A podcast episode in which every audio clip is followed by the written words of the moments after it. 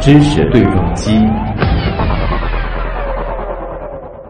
今天的知识对撞机呢，我们先来聊一聊儿童近视这个话题。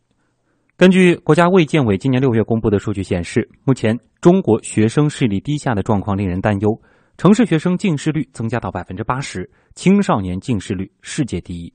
而教育部的统计数据显示，我国学生视力不良低龄化趋势明显，小学生近视十年翻一倍。上海市眼病防治中心监测数据显示，二零一六至二零一七学年，上海市中小学视力不良率为百分之五十七点七，其中小学百分之四十七点二，初中百分之七十五点八，高中百分之八十九点三。面对高发的近视率，教育部、国家卫健委等近日发布的《综合防控儿童青少年近视实施方案》征求意见稿提出。到二零三零年，我国六岁儿童近视率控制在百分之三左右，小学生近视率下降到百分之三十八以下，初中生近视率下降到百分之六十以下。这等于给近视防控立下了军令状。防控近视不仅仅是公共卫生领域的健康问题，需要全社会多管齐下，家长和孩子理应更积极。我们先来听东莞记者吕春露的一则报道。统计显示，上海地区十岁孩子近视发病率已经超过百分之五十。上海儿童医学中心眼科副主任曲继芳说：“近几年到儿童眼科门诊的患儿年龄提前，过去以十岁左右孩子为主，现在低龄童增速明显。不爱运动、教育抢跑的鸡血家庭占比较高，大班啊，甚至中班也有宅，就是喜欢宅在家里的孩子。”是用眼的负担比较多的，在外面上课上的题，学英语啊、拼音啊、弹钢琴啊、下围棋啊，是需要一直是看近的东西的。学得多的小孩，他容易近视。近视的成因由遗传基因和环境因素共同作用。近距离用眼时间过长和户外活动时间过少是导致儿童近视的最主要环境影响因素。复旦大学附属眼耳鼻喉科医院副院长周行涛教授呼吁，应当保障孩子的户外活动时间，每天至少一小时沐浴在自然光下。要鼓励引导多带孩子到户外活动，能够每个星期能够七小时以上。换句话说，一天一个小时的时候，学校加起来可能有半小时。那么你回到家里呀，你可能要有半小时左右的时间能够在户外，不一定是体育运动，要强调自然的户外的光的感受。对很多家长而言，六七岁甚至更低龄的孩子近视往往很难接受。常见的一个误区是，家长会认为不能让孩子戴上眼镜，戴上了眼镜度数就会加深。曲继芳医生指出，发现近视一百度以上，要及时佩戴合适的眼镜，才能阻止近视的进一步发展。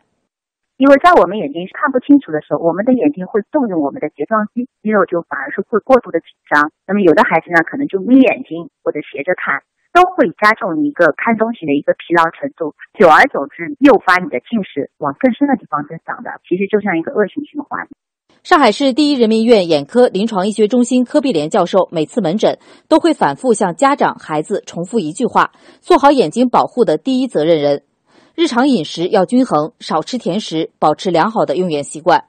建议在家长在早期的时候，在孩子上学之前，就要来带孩子来做个眼部的检查，明确一下他哪怕他不近视，我们要明确一下，防胜于治，要防控在前。不管有没有近视的孩子，要建立非常好的用眼的卫生习惯。他写字的知识一定要遵照一拳一尺一寸。课间你不要顶针作业，在室内要强调合理的、均匀的一些照明。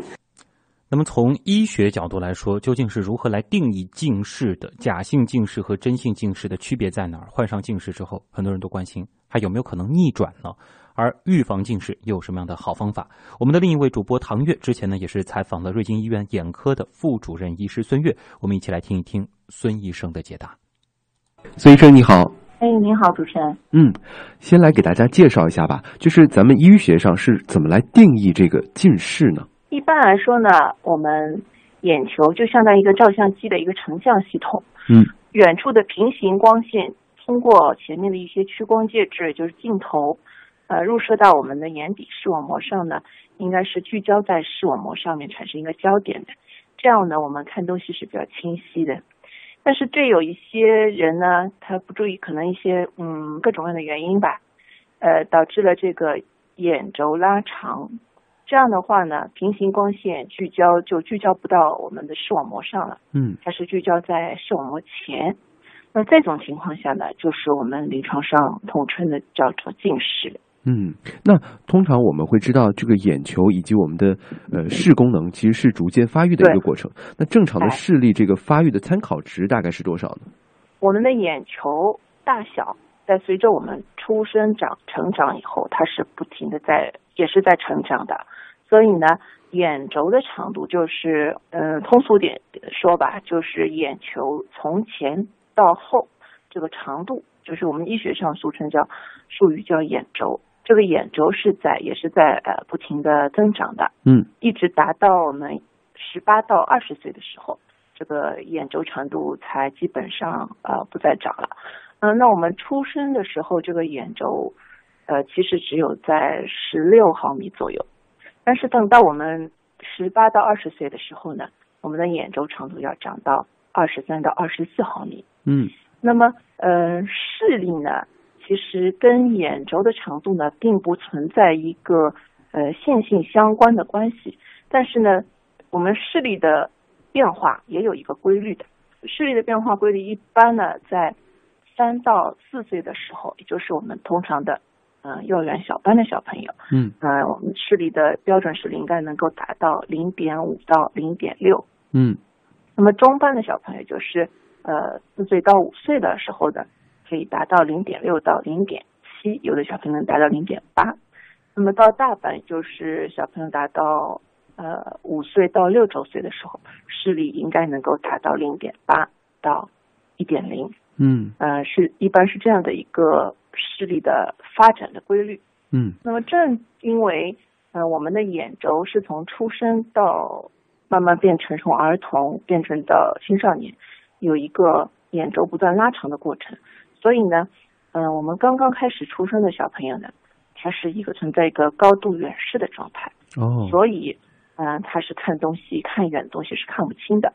到八岁的学龄期的儿童，他的那个眼睛的那个远视度呢，还是可以在有一百到一百二十五度的远视的。所以呢，八岁的以前小朋友，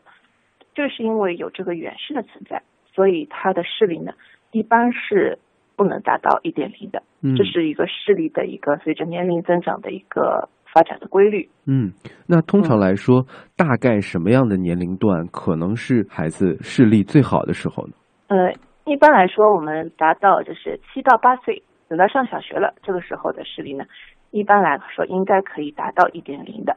还可以少许用一下自己的调节力，可以使这个视力能够达到一点零。嗯，那通常我们说的这个数值啊，就是说，比如说零点七、零点八、一点零，它是通过怎样的一个评判，或者说怎样的一个，哦，我们平时去做视力测试的时候看到的那个表，它是通过一个固定距离的一个观测，就可以直接得出你的视力的一个能力，对吗？这个呢，就是我们从小到大，就是呃，像有些像上海这些地区，有的城市地区做的也非常好，就是从小朋友入幼儿园三岁就开始，每一年甚至于每一学年都要检测一次视力。这个视力检测呢，我们是一般是按照国际标准视力表，在特定的光线光照强度下，然后距离是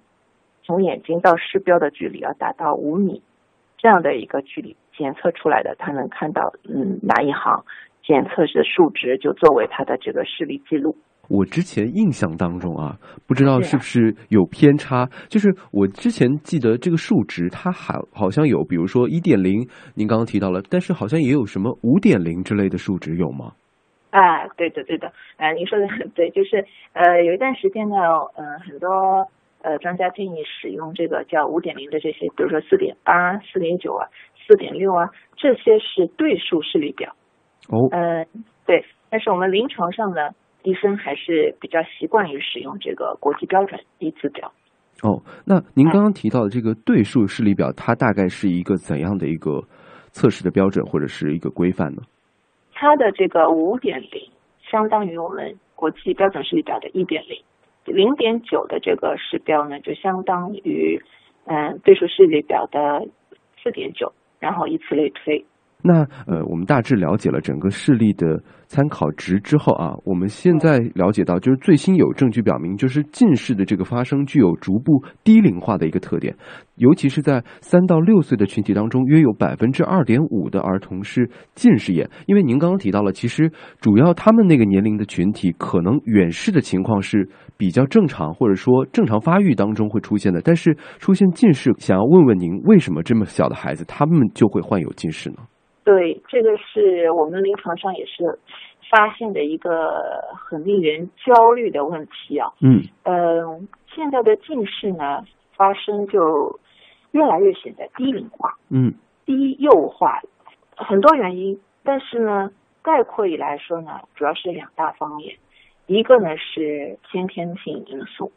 还有一个呢就是后天性获得的因素。嗯那么先天性因素呢，主要是还是考虑跟小孩子的这些呃遗传因素有关系，啊、比如说父母有这个呃高度近视，或者是呃超高度近视，甚至病理性近视，嗯。那么他们这个小朋友就有可能啊，并不是说一定会遗传到，嗯。因为嗯、呃毕竟近视经过很多年的研究，我们专家呢都认为它是一个多基因的遗传疾病。嗯。所以并不是说父母都是有高度近视，小朋友一定会呃发展到高度近视，嗯。是一个可能性，嗯。这是一个方面，遗传性因素。呃，另外一个方面呢，就是呃后天获得性的因素，这个其实大部分的近视还是跟这个有关系的。后天的这个因素呢，有跟很多有关系的，嗯、比如说呃读书写字的姿势不正确啊，嗯嗯，还有就是我们小朋友喜欢，现在高随着高科技发展，出生很多电子产品啊，呃，比如说手机啊、电脑啊，还有 Pad 啊这些东西，啊、有很多学习资料呢，甚至于都是通过这些载体输送给我们小朋友的，嗯，所以呃，接触这些电子类产品比较多的，那么自然而然的，另外一点就是啊、看远处、眺望远处的这个机会就比较少。我记得我们小时候还有这个本子后面有一个二要二不要，对吧？嗯 可能就是呃，七零后八零后都会有这个有这个体会，就是我们那时候记得是写字看书一定时间后要眺望远处，对吧？嗯现在小朋友就是看远处的机会就比较少，这是第二个。哦第三个就是呃，可能跟这个光照有关系。哦比如说，有的小朋友喜欢在这个呃卧室里躺着看书啊，那么睡前喜欢看看书，卧室里的这个光线又比较昏暗，那么呃有可能。还有一个呢，就是跟我们看书的习惯，比如说呃有的小朋友在喜欢在那个移动的车上看书啊，啊父母在前面开车，他坐在后排挺舒服的拿本书翻翻啊看，这个也是对这个也是一个很不太好的一个用眼习惯。嗯嗯，嗯明白所以总的归纳起来，应该是分为先天性和后天性。后天性主要是用眼习惯的这个问题比较多。对嗯那，在您接诊的这些比较低龄化的儿童当中啊，就是他们这个近视的情况，有没有出现这个成因的？在近几年来，随着时间的这个发展，包括您刚刚提到的科技的变化，它这个成因是不是也发生过一些变化或者说变迁？呃，以前的青少年的近视呢，大部分都是小朋友读书以后发生的。比如说有一个高峰是三年级到四年级的时候，就是小朋友十岁的时候嗯前后，呃，会有一个近视高峰。到特别到暑假的时候，呃，父母带着小朋友过来验光检查，发现原来上学期都挺好的，这学期发生近视了。嗯，但是现在近几年发生的就是这个近视越来越低幼年龄化，也许呢跟嗯一些家长对小朋友这个比较强调早期教育，嗯早期教育呢很多一块其实慢慢慢慢就有点走样了。那么幼儿园小朋友就开始识字啊、写拼音啊、写字啊，但是他的手指发育，然后他的身高发育又并没有达到这个呃一年级、二年级小朋友的这个身高的标准，嗯然后就造成他写字的姿势又不良，啊，然后那个嗯眼睛离书本、离写字本的距离又过近，所以呢现在就发生这个变化。现在近视发生的年龄段确实有点前移了。嗯，那呃，我们知道，其实一开始近视的时候，可能感觉还好，就是如果有时候去配眼镜戴上，可能就缓解了。但是慢慢，呃，作为近视的本人哈、就是嗯慢慢在发展的过程当中，其实会出现有比如说散光这样这样一些情况。那么这个嗯散光和近视是伴随着发生的吗？还是说它一定会有连结？还是说不一定？其实呢，就是散光和近视呢，虽然在我们医学上来说都是属于屈光不正的一个范围嗯范畴，但是其实散光和近视还是有不一样的。近视里面的它的呃眼球的形状和散光的形状是不一样。呃，形象一点说吧，呃，如果是我们把眼正常眼球比作是一个呃类似于足球、篮球这样的一个球形，嗯，当然它不是这么正正球形正球形嗯啊，嗯，但是如果我们的近视呢，它是指这个整个这个球球体都拉长，不管是横径还是纵径，它都拉长。但是反光呢，就有点类似于它拉长了以后变成一个橄榄球的形状了，哦，或者像一个咸鸭蛋的这个形状了，所以它就是可能是一个扁球形。但是这个点的这个方向呢，可能是各个方向。主持人，您肯定也听说过，散光往往要医生要告诉你，你这个轴向是多少啊什么的，嗯，就是指这个点的这个方向是在哪个方向了。近视和散光呢，它可以同时伴随发生，哦，也可以是相对独立发生。所以很多散光的小朋友也是不是说一开始有近视就有散光，嗯，有的人呢，他刚开始只仅仅是近视，但是为什么像您说的，戴了几年眼镜以后，哎，怎么这次验光发现了有散光了？其实呢，可能有的时候是跟用眼的习惯，比如说看不清楚，近视加深了，看不清楚，那么有的人就习惯是眯眼睛，嗯，眯眼睛的时候呢，上下眼皮它会对眼球表面会有一个造成一个很轻度的压力，嗯，时间长了以后，就是久而久之呢，有可能会使这个眼球的形状会发生像散光这个发生一个变化。哦，明白。哎，对，所以说呢，就是我们有时候会建议小朋友，或者甚至于大人也是，就算看不清楚，也不要眯眼睛，就睁，就是也要保持眼睛自然睁开这种状态。嗯，即使是说可能要戴眼镜去矫正这个视力，但也最好不要因为不愿意去戴眼镜或者不愿意去做这样的矫正视力的动作，然后自己尝试去眯着眼睛看一些东西对。对，因为如果是嗯这个散散光的轴向正好是可以呃用眯眼睛的这个方式把它戒掉的话呢，那确实是眼睛眯成一条缝以后看东西是确实看清楚了。嗯，哎，但是对眼睛就会造成一定的影响了。对，就有可能会出现或者是让散光的度数加深这么一个可能性。明白了。那嗯呃，我们以前还会听到有一种，现在好像大家不太常讲，但是应该还是蛮常发生的，叫做假嗯性近视。因为我我小的时候常常呃，父母就是我怀疑自己近视了，当时可能会觉得戴眼镜是一个很酷的事情，但是后来父母就会告诉我说，这个是假性近视。这个我们在医学上是怎么来定义的呢？啊，对，假性近视是我们在临床上被小朋友家长问到的最多最多的问题。嗯一般就是刚刚发生近视的，嗯、小朋友的家长会很希望我们医生给他的一个回答是：你这个小朋友现在是假性近视，不是真的近视，啊所以还会好的，还会恢复的。嗯 呃，但是实际上呢，就是呃，什么叫假性近视呢？我们首先要知道一点，就是眼睛呢看远的东西看不清楚，但是小朋友他有一个叫睫状肌，眼睛里面有个肌肉，它是调节呃让眼睛能看近的东西能看得清楚的嗯这个肌肉，这个肌肉呢叫睫状肌。那么我们的儿童和青少年，他的这个睫状肌的这个调节能力特别强，有的甚至于是过强。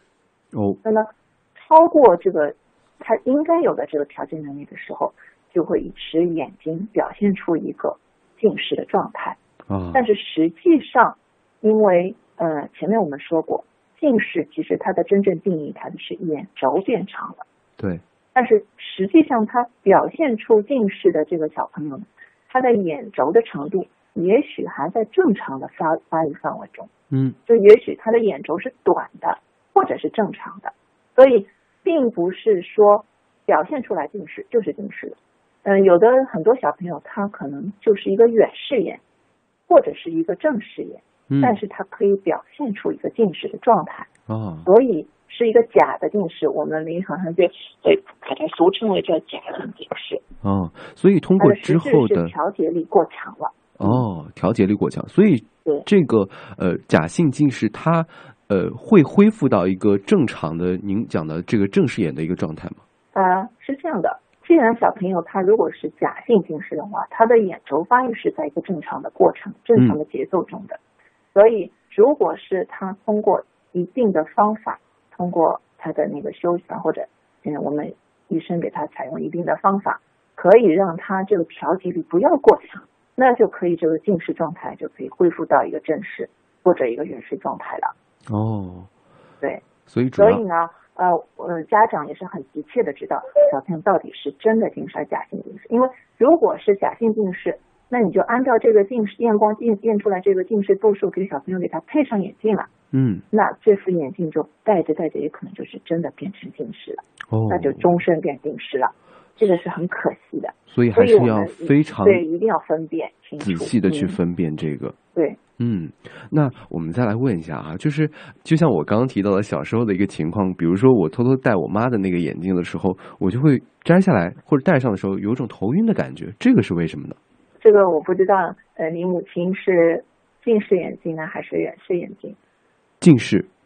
还是近视眼镜？嗯对，如果你呃一个正视人，就是他的眼轴是正常的人，那戴上一个近视眼镜的话，那他这个就是相当于变成了一个远视的状态了。哦，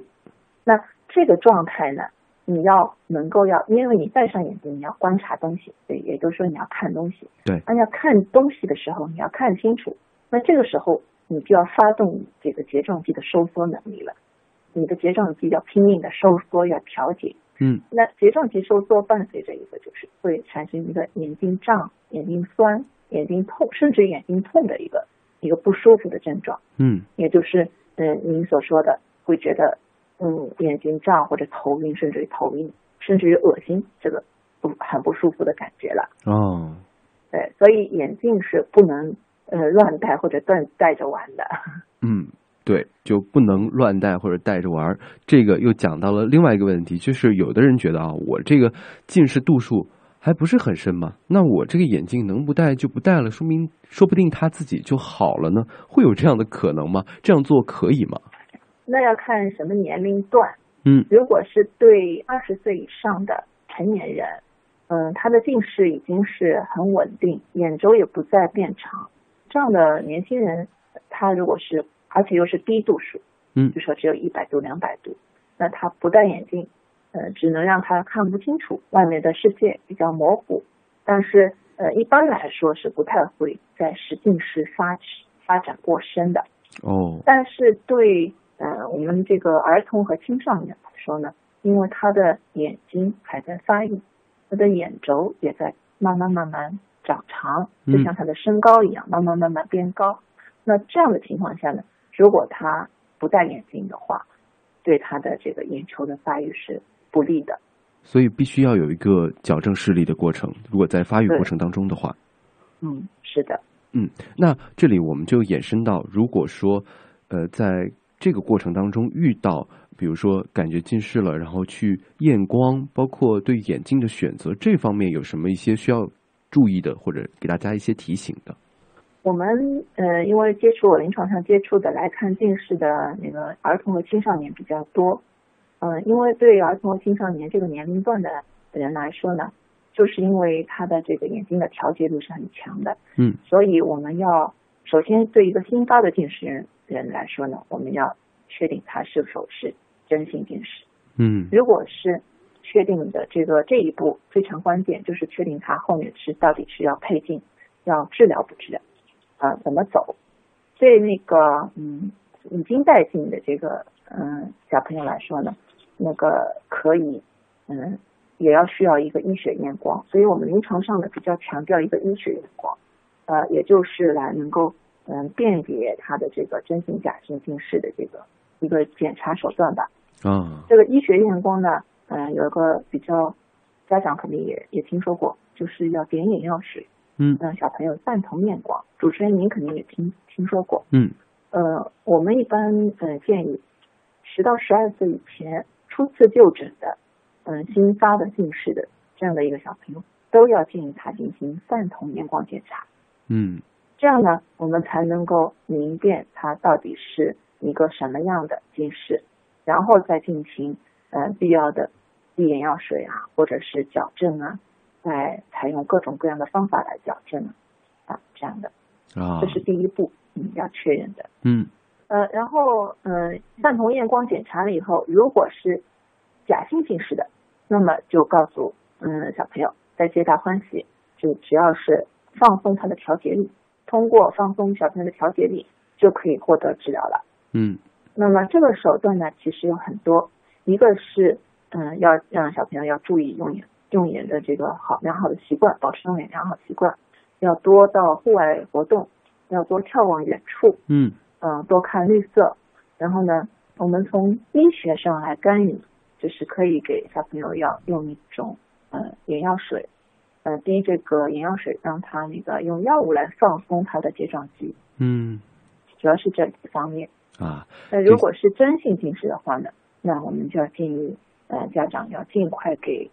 孩子要要矫正视力。行矫正。嗯，啊对的，嗯。明白，所以给大家一些非常贴心的提醒啊。那我们再来请教一下孙医生，现在很红的一种叫做蓝光眼镜，这个问题肯定也有很多人来咨询您。有些人说，这个使用电脑啊或者手机等电子产品的时候，佩戴这个蓝光眼镜有助于保护视力，这种说法在呃您医生的角度来说靠谱吗？是这样的，呃，确实有很多人呃来来询问我，呃，蓝光呢，它其实任何东西都有两面性吧。嗯蓝光呢，它在儿童视力嗯、呃发育期呢，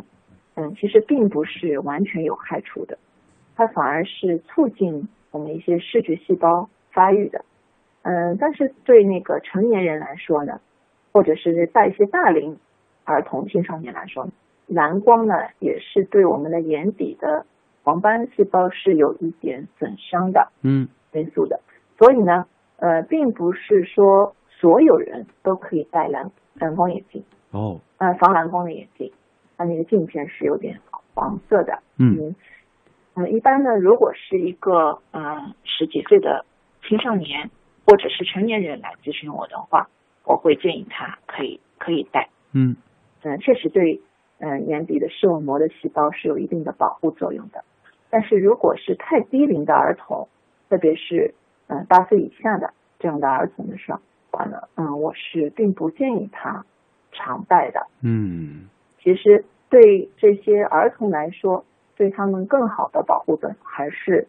少接触屏幕性的这个这个东西，比如说电脑或者是 Pad 或者手机，并不是戴着防护眼镜去看，对这是，最关键的。嗯，不能本末倒置，对吗？对对对。嗯，那我们最后请孙医生来给我们总结一下吧。就是，呃，如果说现在在收听节目的朋友或者自己的孩子，可能还没有近视，如何呃正确的这个用眼习惯来防止呃出现近视的情况，或者是预防近视的这个措施，该有哪些呢？总结一下嘛，就是说近视呢，在我们这个孩子里面发病率真的是非常非常高。嗯嗯，预计到二零二零年吧，我看到一个一份这个比较权威的资料统计，基本上这个近视的发病率能达到百分之五十，是每两个人里面就有一个近视的，这个是非常非常令人一个焦虑的问题。嗯那么，呃，我一直是认为，近视应该更注重于预防，而不是发生了近视以后再去治疗。嗯当然，治疗的方法也很多。发生了近视以后，我们也要控制它的发展。嗯那么近视的预防呢，主要也就是几个方面。一个呢，对我们医疗机构来说，要尽早的建立全面的一个视觉健康档案，就是嗯每年对嗯小朋友进行随访检查，并对他的这个眼轴啊、视力啊、屈光度数各方面进行记录。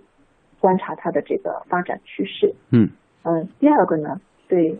小朋友的建议就是一定要增加户外活动。嗯嗯，有很多这个国上还包括国内的这个专家经过啊、呃长期的论证呢，提出一个两小时十十小时的一个户外活动的一个概念，也就是说每天要坚持户外两个小时的活动，接受自然光线的照射。哦如果不能达到每天两个小时呢，嗯、那也建议能够每周能够有达到十个小时